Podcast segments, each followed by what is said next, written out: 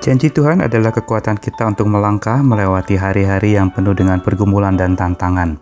Tanpa janjinya, maka kita akan terjerembab atau salah melangkah.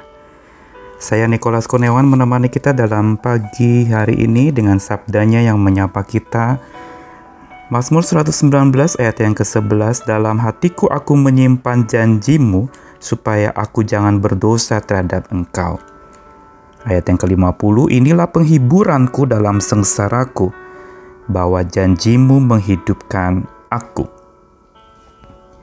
Saudara bicara soal janji, setiap kita kalau mendengar kata janji, kita pasti akan kaitkan dengan bagaimana menepatinya. Kita sering kali menganggap janji itu sebagai hutang yang harus dibayar. Satu ungkapan yang harus dilakukan ditepati. Kalau tidak, maka kita katakan dia mengingkari janji. Sehingga ada banyak orang yang lebih banyak meremehkan dan tidak menganggap janji itu penting. Mereka mengatakan, "Saya lebih suka bukti, saya lebih butuh bukti daripada janji." Mana buktinya? Janji-janji terus.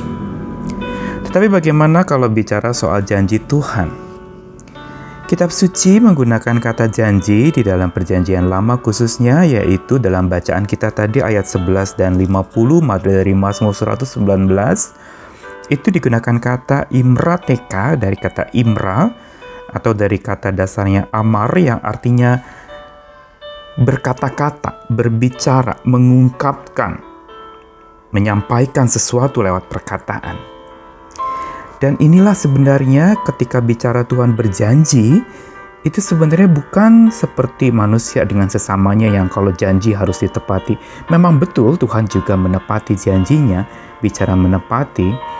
Tetapi lebih dalam dari itu, ketika Tuhan bicara soal janji, itu bicara perkataannya. Dan kalau kita lihat, maka sebenarnya perkataan Tuhan itu memang mengandung dua dimensi. Yang satu dimensi janji, yaitu tindakan Tuhan kepada kita. Dia mengerjakan sesuatu, dia mengasihi, dia menyertai, dia memberkati, dia melakukan karya keselamatan, penebusan, dan sebagainya. Tapi dimensi perintah itu adalah tindakan yang dia minta manusia lakukan. Jadi kalau kita baca kitab suci, maka kita akan menemukan bahwa mayoritas apa yang dituliskan itu adalah bicara tentang pekerjaan Tuhan buat kita. Yang berarti notabene ini adalah janji Tuhan buat kita. Tindakannya untuk kita. Memang betul tindakan kita kepada Tuhan juga perlu untuk kita meresponi tindakan Tuhan kepada kita. Tetapi janji Tuhan itu sebenarnya dan seharusnya itulah yang menumbuhkan iman kita.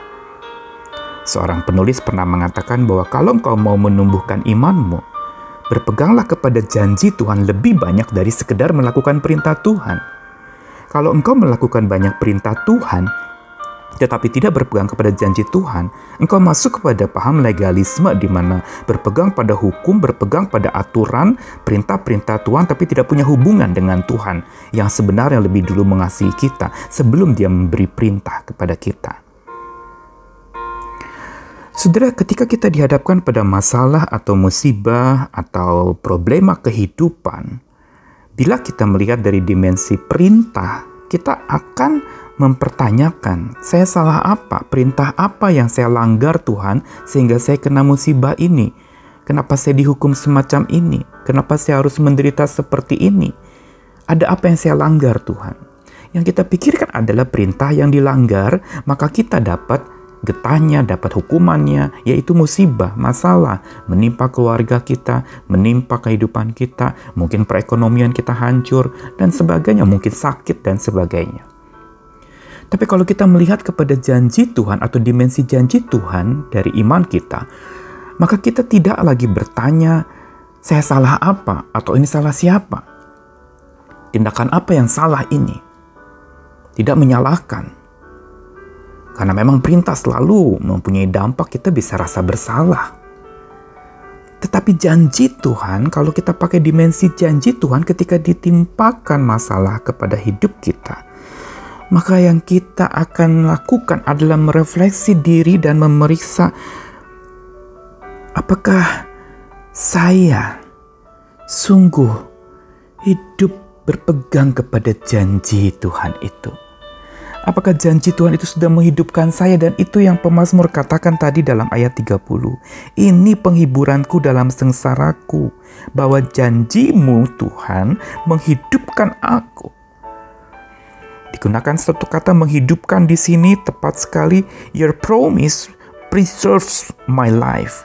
Janjimu itu mengawetkan, membuat hidupku tekun, membuat hidupku itu bertahan bisa eksis terus, bisa terus hidup walaupun aku sedang sengsara, walaupun aku sedang menderita, janji Tuhan itu yang menopang aku, itu yang menghidupkanku. Inilah saudara yang membuat kita bisa bertahan di tengah-tengah berbagai macam gejolak di sekitar kita.